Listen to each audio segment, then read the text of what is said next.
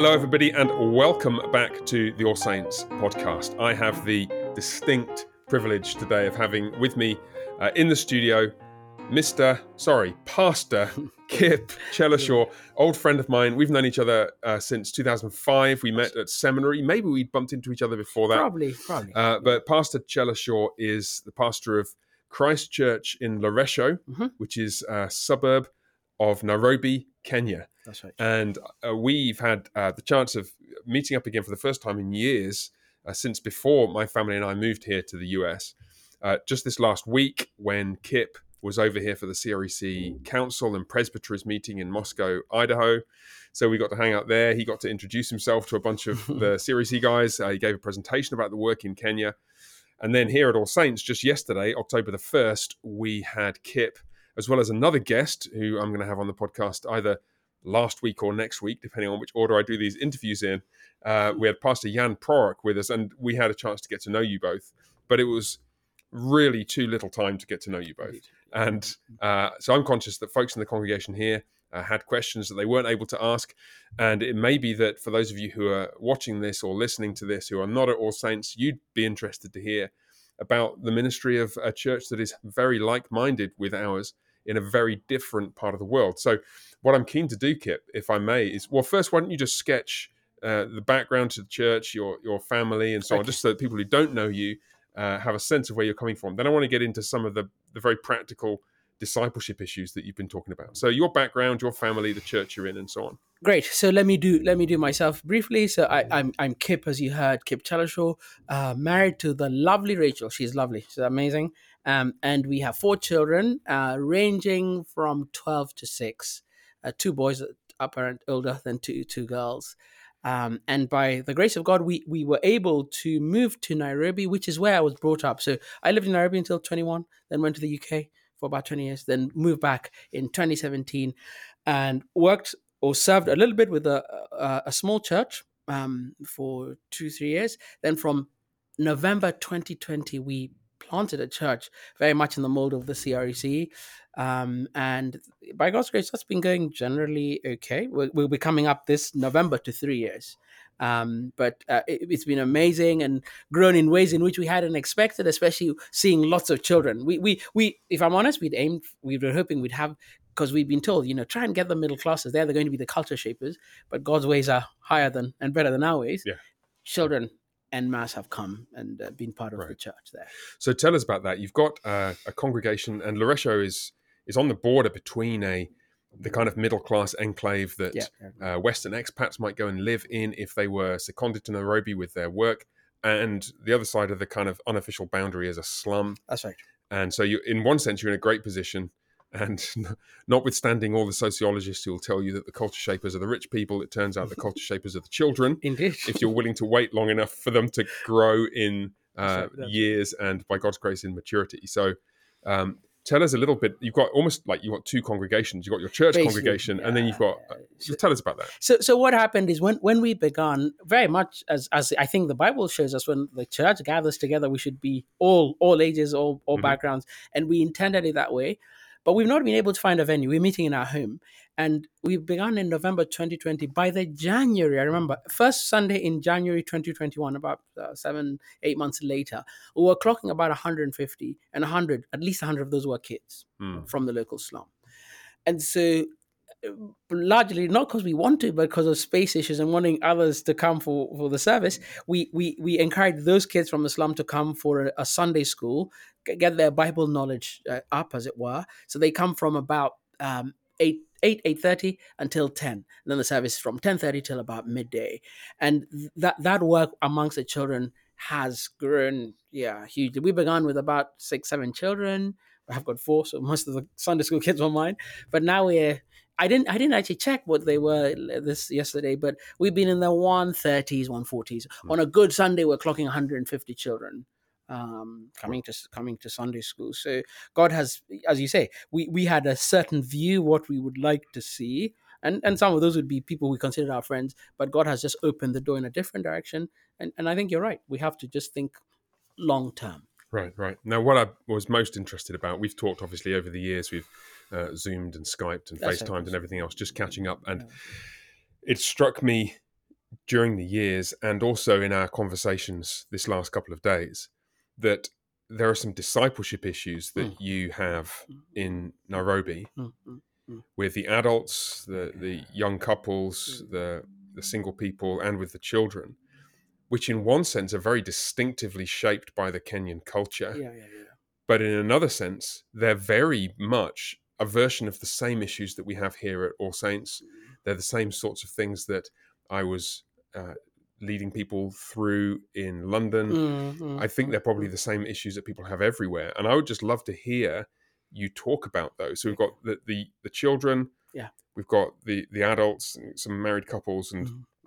so this is not about um, dishing the dirt on individuals. This is about trends Yeah, and yeah, and, yeah, and the big picture. yeah. You know. Yeah, that's true. so Okay. wh- where do you want to start? Do you want to start with the children or the adults? we can start with the children. Yeah. Um, they all really connect in one sense. So children, um, we have a, a- about yeah, I say on a good Sunday, 150 maybe, or just under that. Normal Sundays, 120, 130. The children from the slum, those 130, none of them come from homes where the parents are together or have been properly married. Right. Zero. Um, Literally not one. there's none. There's none. And so when when I actually um when I I don't know whether I've mentioned this to you, when I ask people to pray, we one of the things we're praying long term is for at least one or two of those children to stick long enough with us and then to properly get married. Right. That would be pa- so powerful. Right. So they're they're they're going to be thinking about um, the relationships that they're going to be developing with right. members of the opposite sex, but That's they're going to be thinking about it covenantally and biblically. That's right. As Right. opposed to so when we began, uh, some we did a we did a relationship thing with uh, I did a, it with the uh, with the guys. Rachel did with the ladies, and she asked them well, in one of the opening sessions, you know, what are you looking for in a guy? And basically, one of the girls said she would like a guy who drives a four wheel drive. That was her first criteria. Because that's, that's kind of- Security. You've come from the slum, yeah, and and, and, and actually, I, and then I've done a general one, and I was amazed how not one of them. I just I do it anonymously. Just write two or three things you're looking for. The first time I did it, as a whole group, no one put item number one as a believer. nobody. Nobody. Right. Right. Right. Yeah. Okay, one person I remember, and I said, "What does this mean?" One person put a God-fearer. Okay. They just read it, but I was like, guys, you ought to be intentionally saying, "I want someone who believes in Christ, Right, follows Christ," and not not not in the vague sense. Not they they say they come to church once in a while, but you can Mm. see evidence in their life of a commitment to Christ. Right. So you could pray for that. You know, these these children who, in one sense, it's not of their doing. You're really facing a world that is chaotic and, and unstable, and no. Usually, uh, if the parents are together, they're not married. If there's any parent at all, majority are women. The dads have just abandoned them. Hmm. So pray, pray on that we we. It's only okay. We're Rich and I are the oldest couple, but it'd be it'd be lovely to have other couples who can model what it is they should be aspiring to. Uh, godly spouse on both, you know, either man, women, and then people who are committed to Christ in in word and deed, um, and are wanting to walk the way of Christ in every area of their life Mm. as opposed to just like I'm from the slum. I want to get someone who lives in a nice neighborhood and has got money, and I'll be sorted for life, which is where, where they tend to default to. Right. So you've got, in one way or another, an abandonment of, or just no awareness of biblical wisdom and right, biblical norms Yeah, yeah, about yeah. who's who's going to be a good mum and and wife, who's going to be a good uh, father to my children and a good husband. That's right. And so, in, in a sense, then the, the worldly aspirations have been sucked in to They fill that vacuum. They have been. I And- mean, yeah, and, and obviously, uh, at one level, I, I sympathize. You know, uh, I, I I was very privileged. Parents, mum and dad at home. My mum was very devoted and trained us. They they've not had any of that. So at, Mm. a, at a human, you know, base level, everyone wants stability and goodness, and they've not had that. Uh, so you, you sympathize, but the, ultimately, obviously, they can't. They don't. They've not experienced it, seen it. They ought to be seeking Christ first. But they. Yes, That's what we yes. were kind of trying to encourage and remind. And then in terms of just ongoing ministry, it means we, we're having to do relationship stuff a lot and it, it, it feels a bit painful because you're having to repeat stuff yes, yes. you're having to repeat Like, how many times do I have to say this to How you? many times do I have to say this? I thought we talked about it last month, month, and I've just asked you in, in, in, in hidden way, and you've still given me answers that are not. So we've got to go. It it really feels with the children, actually, a lot of the discipleship, like parenting, Hmm. just repeating. You know how with the children, you want them to sit nice at the table, you want them to hold the cutlery nicely. You're just having to go. It's like, guys, say please.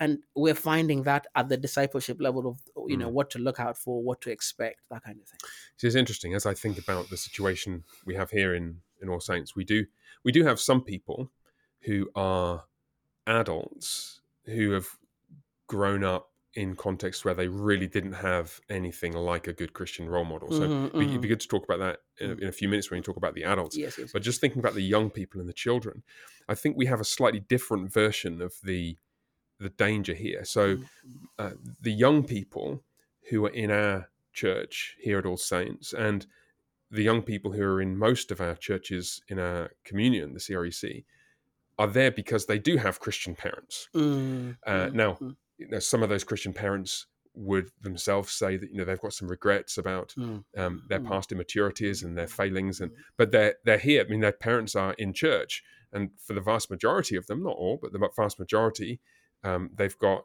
both parents, Mm. uh, and even if um, there has been a divorce and a remarriage, there's a loving mum and stepdad or Mm, mm, step mum and a father. yes yes So the danger here, it seems to me, subtly different. It's not that our young people have never experienced the fruit of Christian, covenantally oriented, faithful marriage.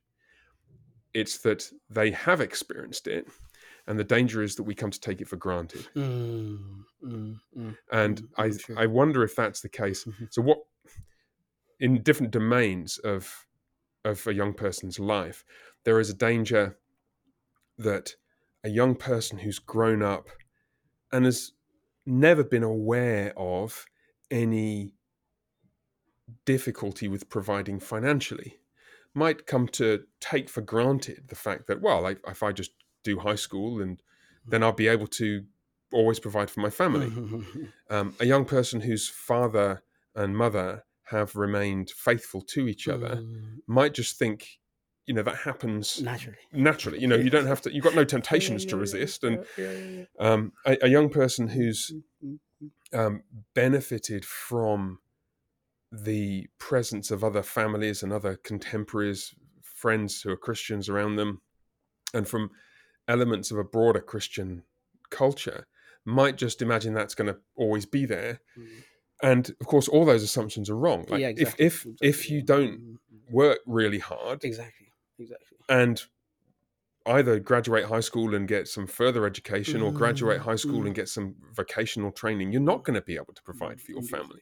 Um, if you don't work at your marriage and if you're not committed to holiness and faithfulness, Mm. your parents might have stayed together, but there's no good reason to think that you will. so that that's where we are at with the adults i think um we we don't have many couples but those who are there who have had a christian heritage i can think of one where when you speak to them they they precisely like I said they assume their marriage will stay together just like that okay? There's no and and and you see kind of assumption they they, they have aspects of not being intentional in doing stuff you know and and sad things in kenya actually increasing. I, I told you about the increase of feminism where you know men i i speaking to a couple they have different accounts and they don't know what the other has in the account. So, so just just backtrack there. So we were talking about um, the rise of feminism, um, and even if it's not ideologically articulated, it's not it's it, it's um, there's a kind of let's call it um, an unbiblical independent spiritedness That's right, among that's right, ladies, that's right. and perhaps against a cultural background Mm. where in the past there's been an unbiblical patriarchalism. that's right that's right So Mm. there's a reaction against one form of oppressive, unbiblical relationship in a wrong direction rather than a centering on scriptural Mm, teaching. So you've then got, and the fruit of that is you gave the example of financial separation. You know, Uh, basically, yeah. just, and, no and they don't think they don't think there's anything wrong with that it's like my money and his money. yeah exactly they don't think there's anything wrong with that and you're like wow like uh, and when you start to press and say look if if a couple is not one even in this most central area what where else could things be going wrong but they're Mm. like oh well, one guy just said oh we'll definitely stay together we're not there's no question there there's just Mm, an assumption things just my parents are together they it's all going to be yes, fine yes. on the other side, we've had issues where um, children, p- uh, people who, who have come from Christian households, discover that their parents, they, there was some hypocrisy somewhere, and they get very bitter or begin not would I say distrust the Christian faith, but when when we start talking about what the biblical norm is, they're just like you have no idea how. Mm. Uh, How busted lot, a lot of yeah, exactly. yeah, yeah. yeah. Well, that's interesting because I mean, I, just to go back to the financial thing, it's um, I've known situations where really the issue there is it reflects a lack of trust, Mm, mm, yeah, yeah, yeah, And- yeah, yeah, yeah. and how much they say, you know, we, we're going to stay together, we're going to stay together. It's one thing to say it; it's another thing to say it with your finances. And there's this Indeed.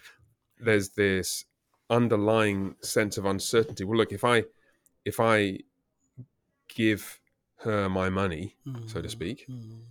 which is a bizarre thing to think about if you're married, because you know think Yeah. of the marriage vows, right? But there's, if if somebody's thinking, if I give her that and then she uh, goes off with another man and it gets split 50-50, I'll have lost out. And so what Mm. there's this underlying lack of lack of trust in the relationship, which then generates in the West it will be prenups and so on, Yeah, yeah, yeah, um, uh, or at least kind of separate accounting.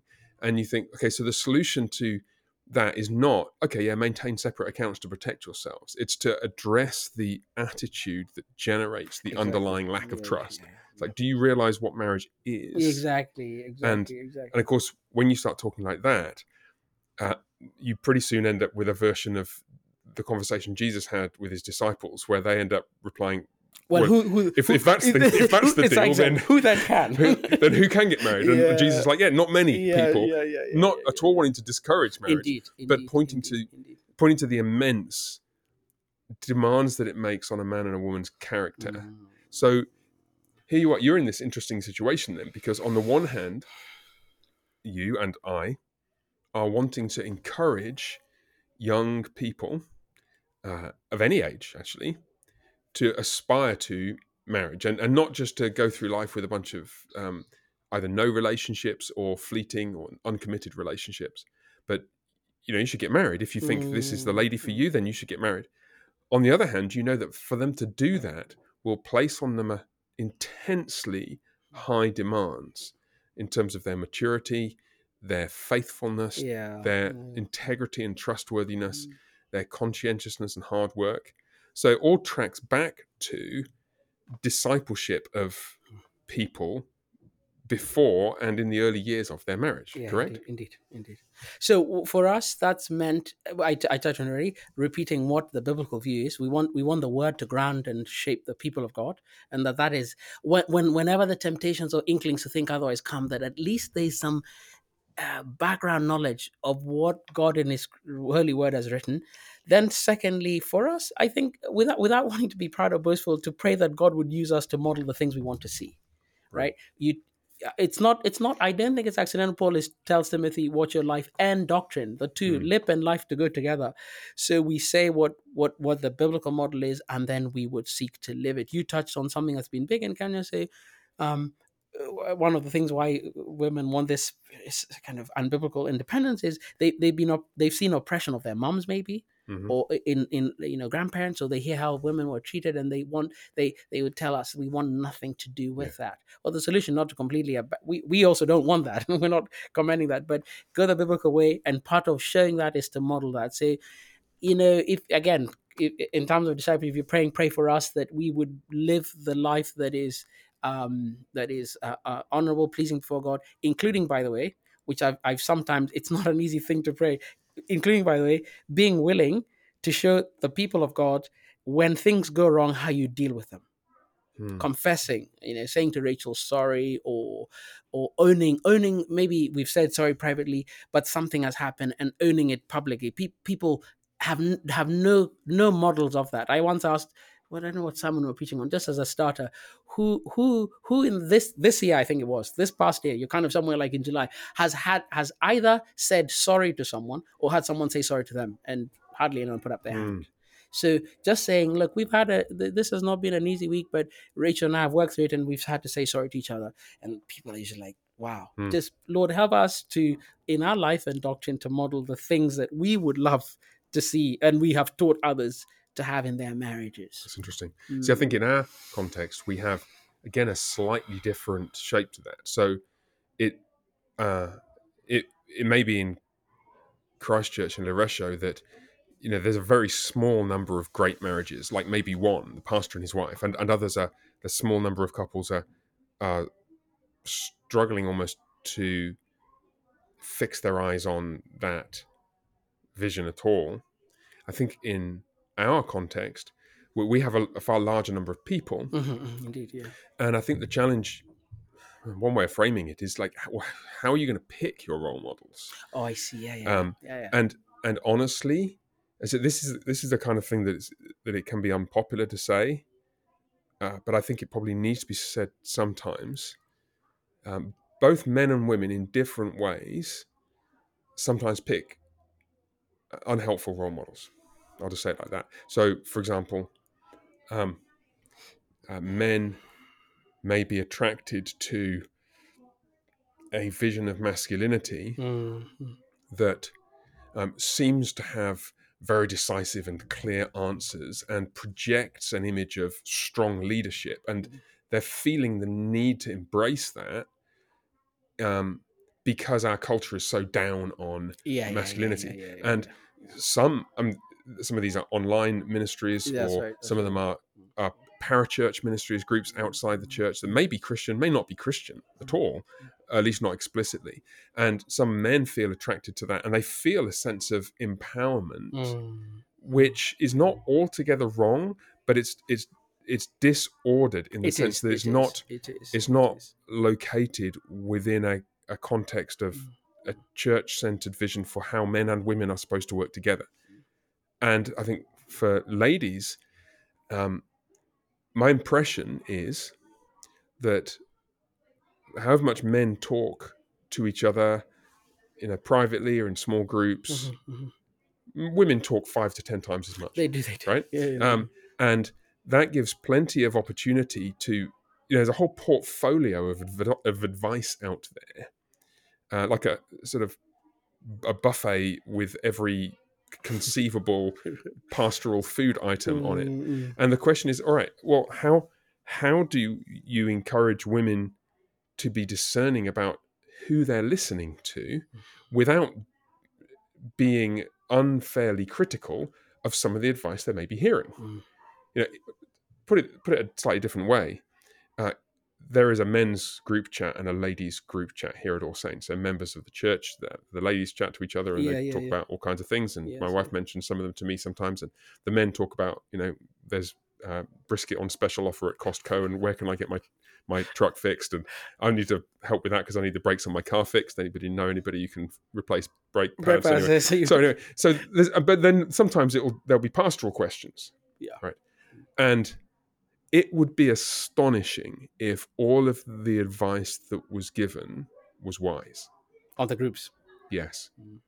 Just statistically, Yeah, that's right. it's extremely likely that some of that advice, though well intentioned, and though it may work in some contexts, may not be immediately generalizable to all contexts Mm. or may not uh, may be misunderstood or it might need to be nuanced or complemented with other uh, biblical pastoral themes in other words it we, you can end up in this situation where we, we have an embarrassment of riches and some of the riches aren't so rich yeah, I see. uh, yeah, yeah, yeah, yeah, yeah. I, in the end, that comes down to a sense of biblical discernment, perhaps biblical Mm. restraint, Mm. um, a, a willingness to say, I, you know, I don't know, yeah, yeah, yeah, um, yeah, yeah, yeah. to pick your source of advice more carefully. Mm.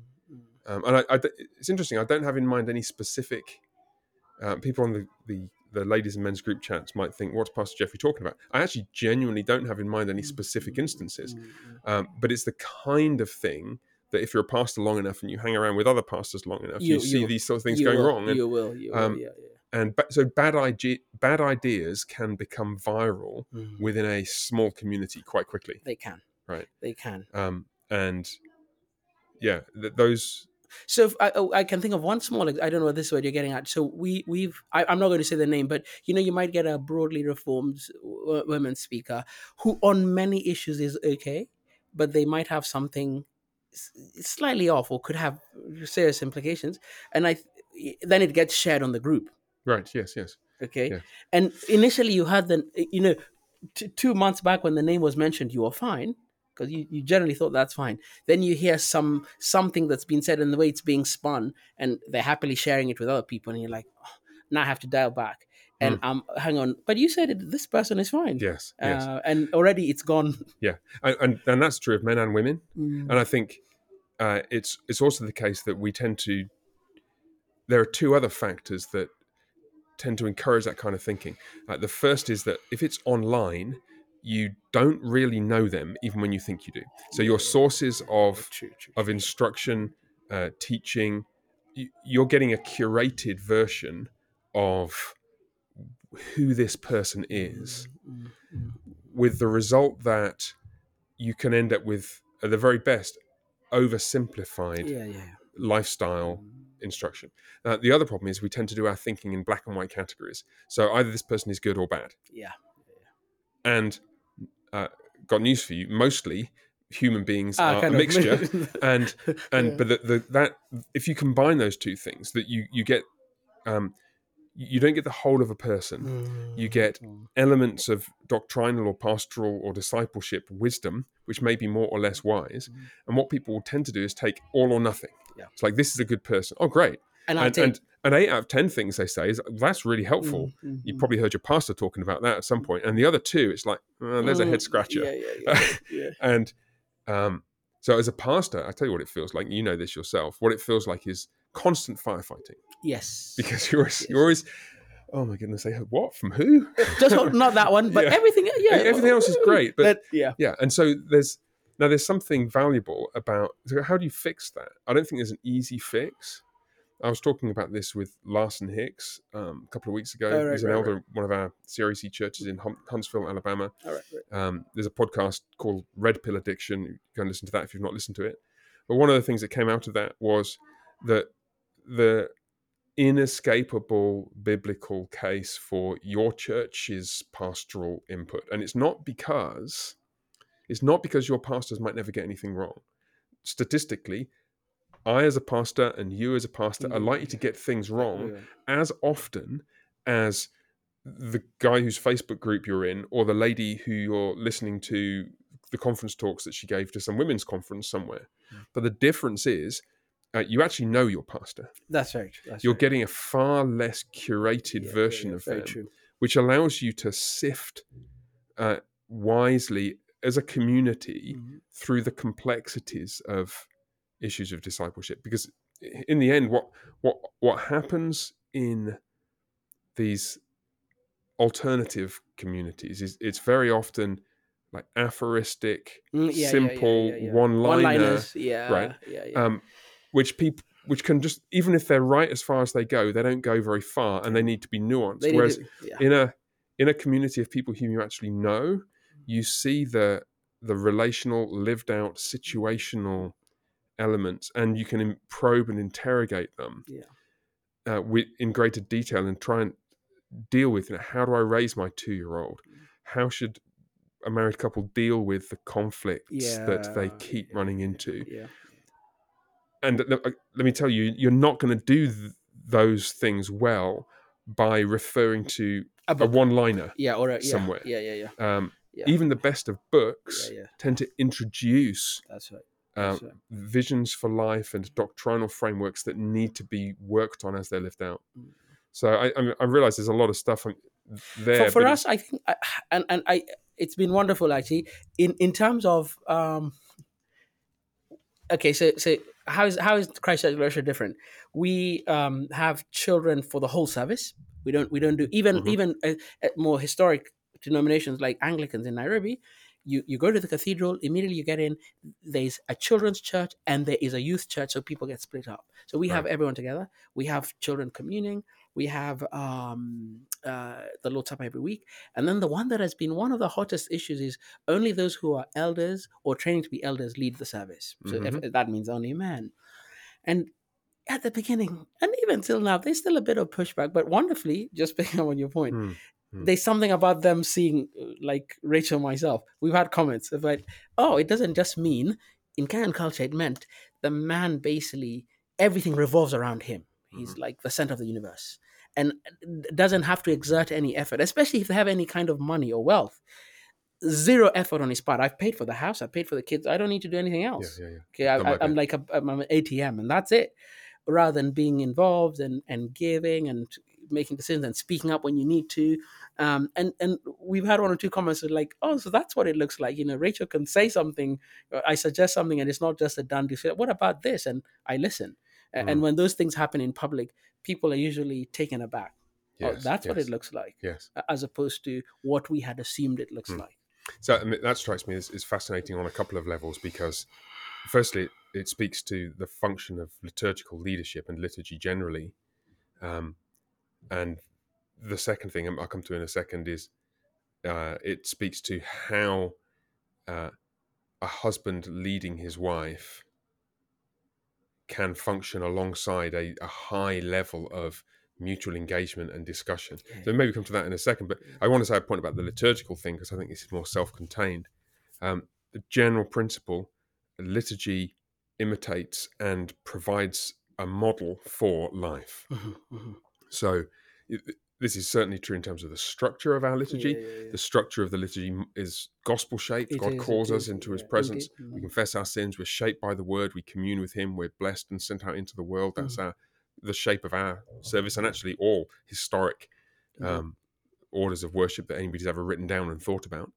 Um, but also the individual elements and who leads them. So the reason I wear a white robe on the Lord's Day and not now is because on the Lord's Day in worship, I'm taking upon a significant aspect of my role to speak in the name of Christ liturgically. And it, it kind of matters that I do it. Exactly. Um, exactly. Agree. And what that speaks to then is your point about how Christ Church in Loresho uh, views the place of leaders in worship.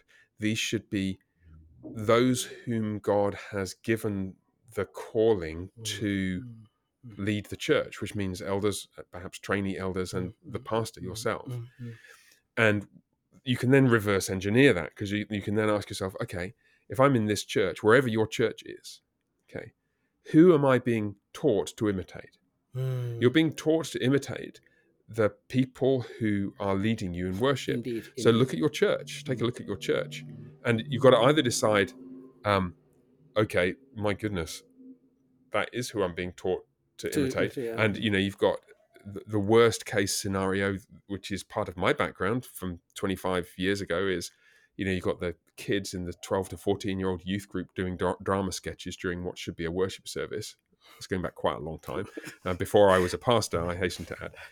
Uh, you know, you're being taught to imitate a kind of childish attitude to life, which is exactly what the adults in the church then end up like. Yeah. Or uh, men and women leading indiscriminately in worship with no awareness of the effects of that. It, yeah. The effects of that are actually to model a certain kind of leadership. So if you're in a church like that, I want to say, okay, that should it shouldn't prompt hasty action. It should prompt thoughtful consideration about what am I being encouraged to think here.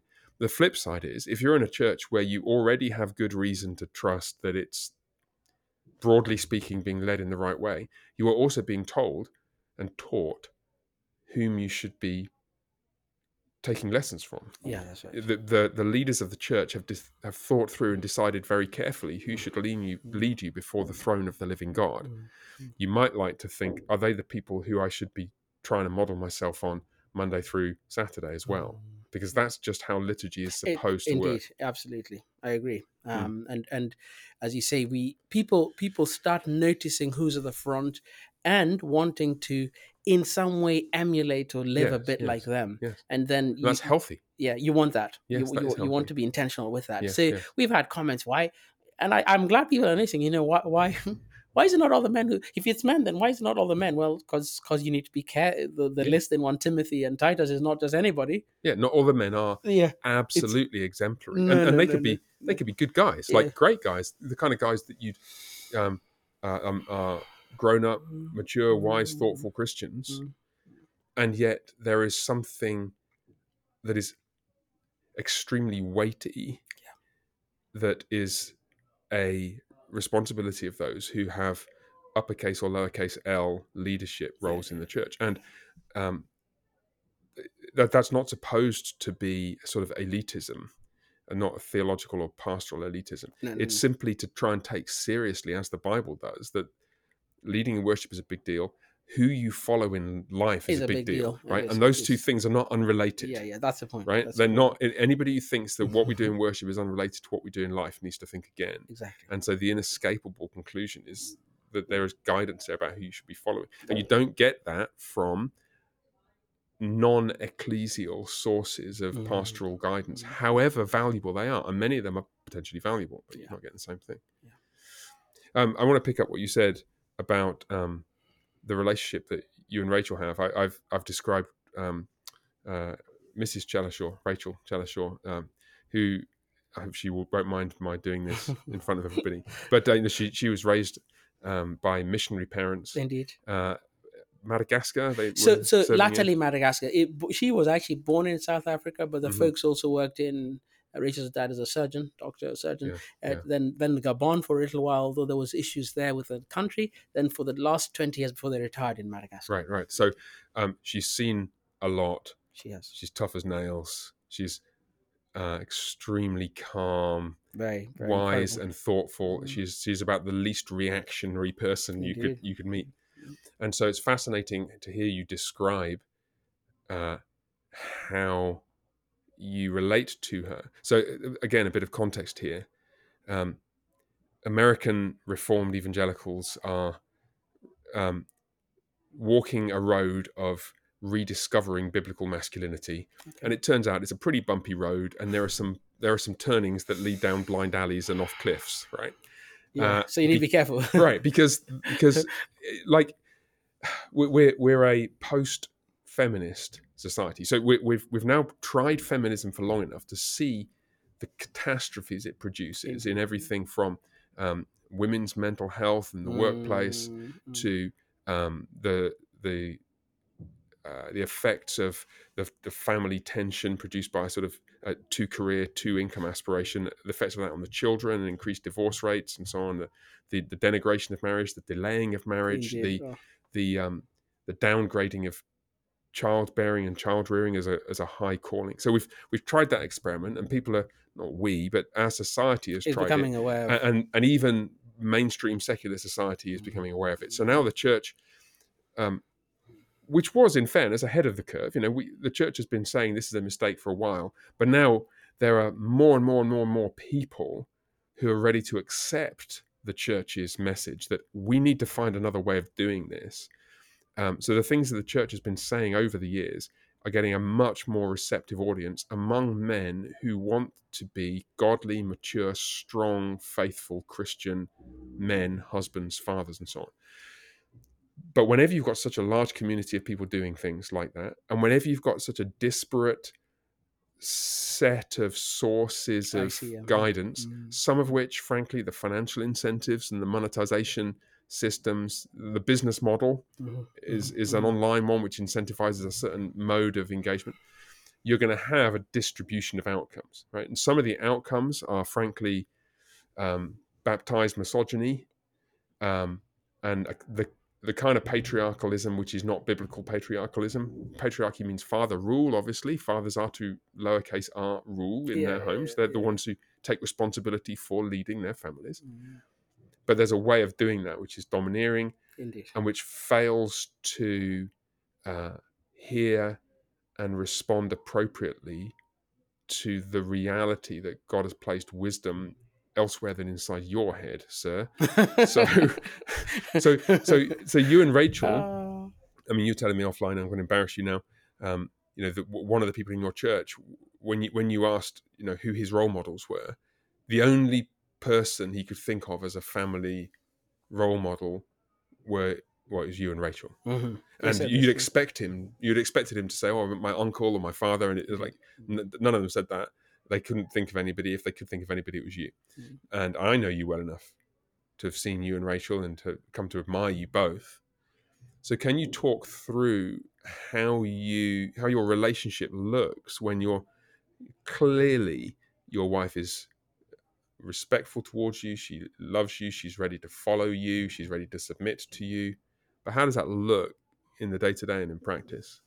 So the the best example I can give is that whenever we've had uh, interactions with with the public, with other people, and their discussions, I, and I want to be on. I want to confess, it's not. It has not. It has not always been thus, or it, I'm not always excelled in this. But I want to. Your aspirations are yeah, to listen to Rachel and to express. Uh, oh, uh, uh, not not pretend or for humility, but genuinely when it's an, an insight I hadn't either considered or Hmm. the the idea. Rachel's got you know excellent ideas and excellent things, and I was like, goodness, that, we should go that way, and to mean that when people can see it, and then to follow through and do it. Mm, Okay, so that so they're like, oh, it's it wasn't just you know we know Kip is leading, but honestly, that that that interaction there is is good, and then the the one I've I've sensed there's a lot of not resistance, but people are like, wow, is that really possible? Is this idea of saying sorry to each other? hmm Um, is this That's idea of owning something, owning something where you either were wrong or uh, you you tried something it hasn't worked, or you were absolutely certain that this is the way we should go, and Rachel had said something different and it didn't work. Just pe- people are usually thrown by that. Again, I'm not I'm not at, out, excellent at it. I think it's a it's a thing I'm learning to get better at.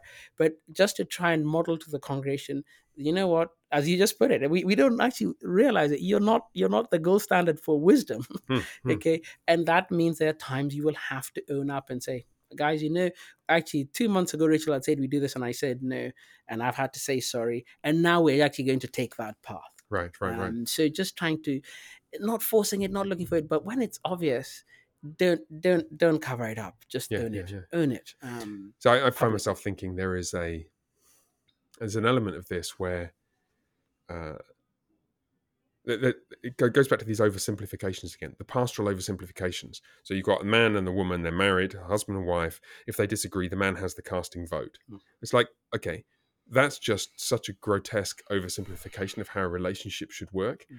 And it actually allows the man to be weak because it means the man doesn't have to actually think anymore and engage. and engage And engage. and, and um, yeah, yeah. listen and persuade his perhaps quite articulate and more intelligent than him wife. Mm, mm, It, mm, it, mm, it requires more courage, more uh, manliness, mm. more glad assumption of sacrificial responsibility. Indeed, indeed, All indeed. of those things to to stop and listen to the concerns of your wife as she's expressed them, Mm. and then to talk back with her in such a way that she realizes that you share those concerns Indeed. to the degree that they are her concerns and she's your wife, and that you've taken them into account.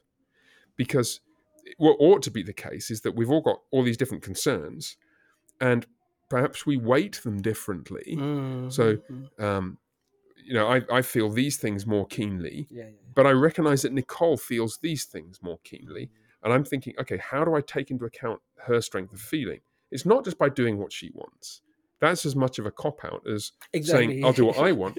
But it's to talk and to listen and Mm, mm. then to navigate the actual conversation that's involved to the point where Nicole realizes, let's suppose we're going to take a course of action in some practical thing. You know, sh- should we should we spend quite a lot of money for us all to go home to England this Christmas? Okay, there's a practical thing. Indeed. Now we- we're in the same place on that, but let's suppose we're in a different place. The reason we're in a different place is because we've got all these motives and we're weighting them Mm, differently. Exactly. And I'm, I've got to get to a point where I can express to her what we should do in a way that reassures her that I have taken into account what she feels. Absolutely. Abs- I Um, can. I can. Yeah. And if she's wrong, Yeah. or if I think she's wrong, I need to find a way of saying so, which is sensitive it is. It is. and- yeah, um, and doesn't and not just boorish and domineering Mm. and dismissive. And my concern, one of my concerns about some aspects of the the teachings that some guys are swallowing, is that it actually makes them less manly. It does. It makes You- them less able to be great husbands. completely. Because You're not. You're not engaging. Yeah. You're not spend. You, you. The key point. You're not spending time with her just to understand it and understand where she's at. Understand Mm. how. Why that intensity? Uh, and can I kind of inhabit that space and then be able to respond to it? One thing you could pray for us just on that Mm. while, while I still think about it. Uh, currently, because of venue issues, a lot of stuff is happening in the home, and it's not happened recently, but towards uh, towards the was it before Easter? It, it was really getting quite tiring, even as disrupting schooling. Now, in Kenyan culture, it is rude not to, especially for a pastor, not to just have people, if people come, not to host them. But it was really beginning to take a toll on the family and Rachel and so on. And ah, I, I- feel the pressure because sometimes, okay, people, the, the comment you might hear whispers are like, Kip is doing that. Pastor Kip is doing that because he's married to a white lady. Okay. Right. And he won't let us into his home. This because, is it. And so you start right. feeling, no, I, I need to be known amongst the Kenyans as, I need to be known in this culture as hot, like everyone else. So that's been a thing we've struggled with. I, I Mm. want to ask prayer for. And like now for Sundays, I've got to the point where courage and actually trying to be sensitive, Rachel, where I just say, guys, you you guys need to go home. You know, you Mhm. know, you have to go home because, and uh, uh, you know, it's three o'clock in the afternoon. Yeah. We've been hosting you from eight o'clock. It's our home. I can see my and needs a bit of time Yeah, yeah. and and just owning that without and, and and siding with Rachel and the kids over perceptions and impressions that people will have. Right, right. Uh, I think that is leadership. I, I'm I'm going to be the buffer. I don't mind what the culture is telling us. I want these guys behind me, Rachel and the kids, to know that I'm for them, Yes. um, and that's what leadership. I'll take the hit in that way. Yeah. So I think that's a fascinating example. It's much better than my example, which was very easy for us to work No, no, out. it's okay. Like, I know, just it's I- I it's think because I'm praying. It's an issue I'm praying yeah, about. yes. Well, you, you keep giving us prayer requests, so people will be making notes of So this, I- mental I- notes. yeah, But but just to just to just to clarify what I think is so helpful about that, you've got a, a genuine issue of where, where you, you both in a sense want to do the same thing. We both want to have a family which is doing the best we can of nurturing and nourishing ourselves as a family Indeed. before the Lord and Mhm. also serving our church community. Mm. And it's just that you feel, you and Rachel feel different pressures Yeah. to different degrees. She's feeling the uh, emotional exhaustion and the impingement on the children's schooling, which is more her responsibility. Indeed. You're feeling, yeah, but I, we, I don't want us to be discredited in the eyes of the very people we're trying to serve Mm-hmm. That's because of their cultural assumptions. Well, are those cultural assumptions valid? To a certain extent. So how do you how do you navigate that? And and it will be so easy for you just to say submit, woman, Yes. um, that's and that's and especially because you could dress it up with stuff about sacrificing for the this is the thing. This is the thing. I listened to a sermon. I was reading through the gospel, and Jesus, you know, in Mark one, where at the end of the day, uh, after healing Peter's uh, mother-in-law, and the people come to the house, and he heals everyone. You're like, maybe we, you know, Rachel, we that would be the temptation. Yeah, yeah, come and, on, and, and you can dress it up as you know this is sacrifice for the gospel, This and is it's what we came is out to yeah, Nairobi for, and yeah. um, and so your wife then ends up because precisely because she wants to be humble and submissive towards you as as a godly wife, she ends up just in an emotional mess and frustrated and confused This is it. and more alienated from you because you've shown leadership. It's like that's not. that's that- not. whereas- That's not Whereas for you to say, look, let's let me work through this so that I feel as keenly as you do exactly. the things that you feel, That's it. and it. then you'll know that I do that. yeah. Um, so it requires this relational um, openness and transparency to each other. and remarkably I, i've seen in small it's been wonderful actually beautiful there's been a ways ways in which you do that and and i think this is something couples could husbands especially here how the wives tend to then i don't know god gives the ability to do more than you actually expected in other areas Mhm. they, they see the, they see the commitment and willingness to go we're together on this. We're one well I'm, i don't want to fight you. We're, we're I, I see you you've been giving from eight o'clock in the morning sometimes before. Yeah, and la- late last night until it's three o'clock. And i want to recognize that and i want to feel that. And then Mm. in other areas they- they're willing to then give and even the kids see okay sacrifice is model like this. Giving is model like this that empowers us and enables us to give in Mm. other ways more. And and it's been beautiful. It- it- i've seen rachel kind of get, get strength in, in other ways when they see that you really want to listen and stand with them Mm. encourages them Kip, I'm very grateful to you. You've really helped us open up some topics, which I think, um, just to skip, sketch back over them, whether it's teenagers aspiring to be um, marriage material. Maybe we didn't talk enough about that. I should say a word about that in a second. Or, or the, um, or the issues in relationships between men and women. It's fascinating to me how you you're seeing a Kenyan version of precisely the same human um, growing pains indeed right? And, and all of us are just growing towards greater maturity in Christ, and uh, it's tremendously illuminating to me to see these same things. Just that theme I, I didn't pick up. um, One of the points um, that emerges from this, uh, the situation you've got with a hundred and something children children, Mm. To to instill in them a sense that we should be doing the same with our young people and children. Your goal should be to be striving to be the most godly, mature, um, capable of providing, capable of serving your husband or wife you can possibly be so that you're basically becoming great Christian marriage material, right? Yeah, yeah, basically, yeah, I mean, yeah, let's yeah. let's oversimplify it to, Yeah, to a, a degree of Degree- yeah, yeah, yeah. um, become great Christian marriage material with all that implies, Mhm. not a shrunk down version of masculinity, Yes. not a shrunk down version of femininity, where, and, and in both cases, you, you'd be missing off the things that are harder for you to do personally, but seeking to become the, the, the rounded, mature man or woman. And as you're doing so, you will be uh, inculcating the desire to find the godly man exactly. or the godly woman. yeah, it feeds. It feeds. It- it- your- your own aspirations for yourself start to feed it does. It the- does. It does. aspirations that you are looking for It does. in a, a husband or wife. It does. We we we we, we do a simple thing, uh, and I've even done it with older people, and they really get upset. I, I I was at a party with some with some with some of my dad's friends, and I said we're going to do the food um, time for food. We're going to do the food this way, and I said we're going to have the ladies first, um, and especially those who my mom's age and older, then those who are nursing mothers, and then um, then after that the men. The men got really upset. Uh, the men got really upset. Uh, one of my dad's friends told me, "You don't, you don't in Kenyan culture, you don't let, you don't let the older guys, men, go la- second or third. They have to go first. I well, uh, they, I want to model the way in which uh, men give, Yeah. lay down for others. Ruth And- chapter two, Boaz gave to her bread and wine. This is it. Yeah. And then, and then for the young guys, whenever we have any food stuff, you guys helped us have an Easter feast. I, I say to them, "You young men, you you you young men, I say, should go last." Mhm. And the other day, a lady said to me, uh, a lady said to me, uh, we, we, were, we were having a study day, then we came to lunch, and the, the, the men actually did that. And one of them said, Kip, you, you're training these men well.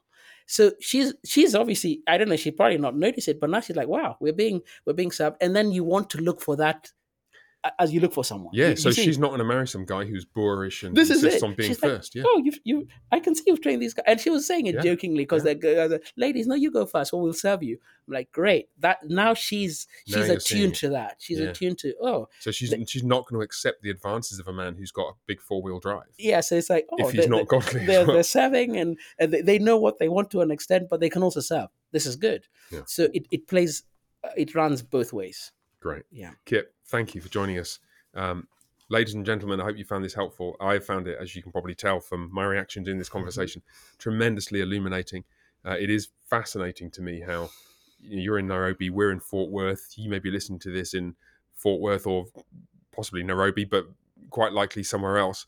And I suspect the very same issues are relevant to you. If you found it helpful, God be praised. If you know other people who'd find it helpful, please like, share, do whatever you like, subscribe to the podcast, and pass on the good news. Um, but Kip, it's been a pleasure having you here. Thank you for joining us. Thank you. And those of you guys listening, Lord bless you. Bye for now.